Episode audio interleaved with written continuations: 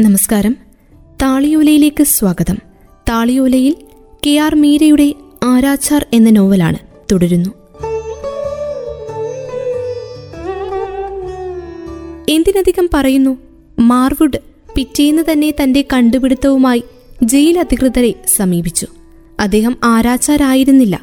എന്നിട്ടും ഈ പുതിയ രീതി പരീക്ഷിക്കാൻ അനുവദിക്കണമെന്ന് ആവശ്യപ്പെട്ടു. ജയിലിലെ അധികാരികൾ സമ്മതിച്ചു. അതനുസരിച്ച് മാർവുഡ് ഈ പുതിയ രീതിയിൽ കുറ്റവാളിയെ തൂക്കിക്കൊന്നു.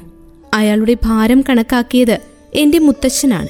ഒറ്റനോട്ടത്തിൽ അദ്ദേഹം പറഞ്ഞു നൂറ്റി ഇരുപത്തിയേഴ് പൗണ്ട്. കെട്ടിത്തൂക്കേണ്ട കയറിന്റെ നീളം അളന്നു കൊടുത്തതും കുരുക്കിട്ട് കൊടുത്തതും മുത്തശ്ശനാണ്. ഒരു മിനിറ്റ് കൊണ്ട് കാര്യം കഴിഞ്ഞു. ബ്രിട്ടീഷുകാരന്മാർക്ക് സന്തോഷമായി. അവന്മാർ മാർവുഡിനെ ആരാച്ചാരായി നിയമിച്ചു. പിന്നെ പത്തിരുന്നൂറ് തൂക്കിക്കൊല അങ്ങേര് നടത്തി. അപ്പോൾ ജ്ഞാനനാഥ കൃതാമല്ലിക്കോ അക്കാലത്ത് അവിടെയുണ്ടായിരുന്ന ഒരു മദാമയുമായി മുത്തശ്ശൻ അടുത്തു. അവർ തമ്മിൽ ബന്ധപ്പെട്ടു. പക്ഷേ മദാമ അദ്ദേഹത്തെ സ്നേഹിച്ചില്ല. അവർ മാറൂഡിന്റെ പിന്നാലെ പോയി. ഹൃദയം തകർന്ന് അദ്ദേഹം തിരിച്ച് നാട്ടിലേക്ക് പോന്നു. അക്കാലത്ത് മുത്തച്ഛന്റെ അച്ഛനും ചേട്ടനും ആരാച്ചാർമാരായി ജോലി ചെയ്യുകയായിരുന്നു. പക്ഷേ വൈകാതെ മുത്തച്ഛന്റെ ചേട്ടന് ക്ഷയരോഗം പിടിച്ചു. അദ്ദേഹത്തെ അവർ കാശിയിൽ കൊണ്ടുപോയി മരിക്കാൻ ഉപേക്ഷിച്ചു. തിരിച്ചു വന്നപ്പോൾ മുത്തച്ഛന് കുലത്തൊഴിൽ സ്വീകരിക്കേണ്ടി വരികയായിരുന്നു. പക്ഷെ അപ്പോഴേക്ക് മുത്തച്ഛന്റെ സ്വഭാവമാകെ മാറി.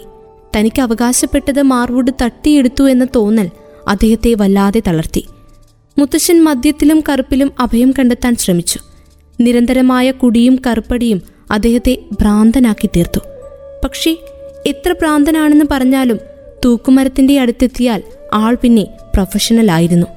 ബാബു പ്രൊഫഷണൽ ഭ്രാന്തെന്ന് വെച്ചാൽ വളരെ പ്രയാസപ്പെട്ട ഒരു ഗണിതശാസ്ത്ര പ്രശ്നത്തിന് പരിഹാരം കാണുകയാണ് താനെന്നായിരുന്നു അദ്ദേഹത്തിന്റെ വിശ്വാസം. എല്ലാ ചുവരുകളിലും അദ്ദേഹം കരിക്കട്ട കൊണ്ട് കണക്ക് കൂട്ടിക്കൊണ്ടിരുന്നു. ആലിപ്പൂരിലെ തൂക്കുമരത്തിന് പിന്നിലുള്ള ജയിൽ ഭിത്തിയിൽ കുറച്ചു കാലം മുമ്പ് വരെ അതുണ്ടായിരുന്നു. അറിയാമോ? എന്റെ അച്ഛൻ ഫണിഭൂഷൺ ഗൃഥാമല്ലിക് ആ കയ്യക്ഷരം തിരിച്ചറിഞ്ഞിട്ടുണ്ട്. അച്ഛൻ ചിരിച്ചുകൊണ്ട് സിഗരറ്റ് പിന്നെയും വലിച്ചു.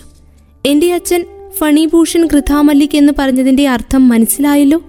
ഞാൻ ഈ പറഞ്ഞതൊക്കെ ചേതന പറയുന്നതായിട്ട് വേണം നിങ്ങൾ അച്ചടിക്കാൻ. ഹ ഹ ഹ.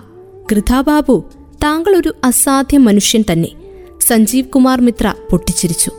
ഇതിപ്പോഴാണോ മനസ്സിലായത് എന്ന മട്ടിൽ അച്ഛൻ കൃത്രിമമായ ഉദാസീനതയോടെ സിഗരറ്റിന്റെ പുക വായിൽ തടഞ്ഞു വെച്ച് അയാളെ നോക്കി. ഒരു മാത്രയ്ക്ക് ശേഷം പുക പുറത്തേക്ക് വിട്ടുകൊണ്ട് അച്ഛൻ സാവധാനം മന്ദഹസിച്ചു. അപ്പോൾ ചേതനാദി താങ്കളുടെ അച്ഛൻ ഫണിഭൂഷൺ കൃതാമല്ലിക്കിനെ കുറിച്ച് എന്താണ് അഭിപ്രായം? ഞാൻ ഭിത്തിയിൽ ചാരി അസ്വസ്ഥതയോടെ നിന്നു. വാസ്തവത്തിൽ ആ ചോദ്യവും അത് ചോദിച്ചപ്പോഴുള്ള അയാളുടെ കുസൃതി കലർന്ന നോട്ടവും ഇഷ്ടപ്പെടാൻ മാത്രം നർമ്മബോധമൊക്കെ എനിക്കുണ്ടായിരുന്നു. പക്ഷേ എനിക്ക് വല്ലാത്തൊരു പിരിമുറുക്കമേ അനുഭവപ്പെട്ടുള്ളൂ. എന്തുകൊണ്ടോ ആ നേരം അത്രയും അയാൾ ഏതോ നീചമായ വിധത്തിൽ എന്റെ ശരീരത്തെ ആക്രമിക്കുകയാണെന്ന് എനിക്ക് തോന്നലുണ്ടായി. എന്നെ ഗാഠമായി ആഗ്രഹിക്കുകയും ആദരിക്കുകയും ചെയ്യുന്ന ഒരാൾക്ക് സമർപ്പിക്കുവാൻ വേണ്ടി മാത്രം ഞാൻ കരുതി വെച്ചിരിക്കുന്ന എന്റെ ശരീരത്തിന്റെ രഹസ്യങ്ങൾ.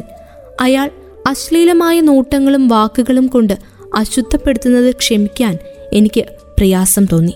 അതേസമയം എനിക്ക് അയാളോട് തീവ്രമായ ആകർഷണവും അനുഭവപ്പെട്ടുകൊണ്ടിരുന്നു. അതിനുള്ള കാരണം വ്യക്തമായിരുന്നു. അയാളിൽ ചൈതന്യവത്തായ ഒരു ആത്മാവ് തുടിച്ചുകൊണ്ടിരുന്നു.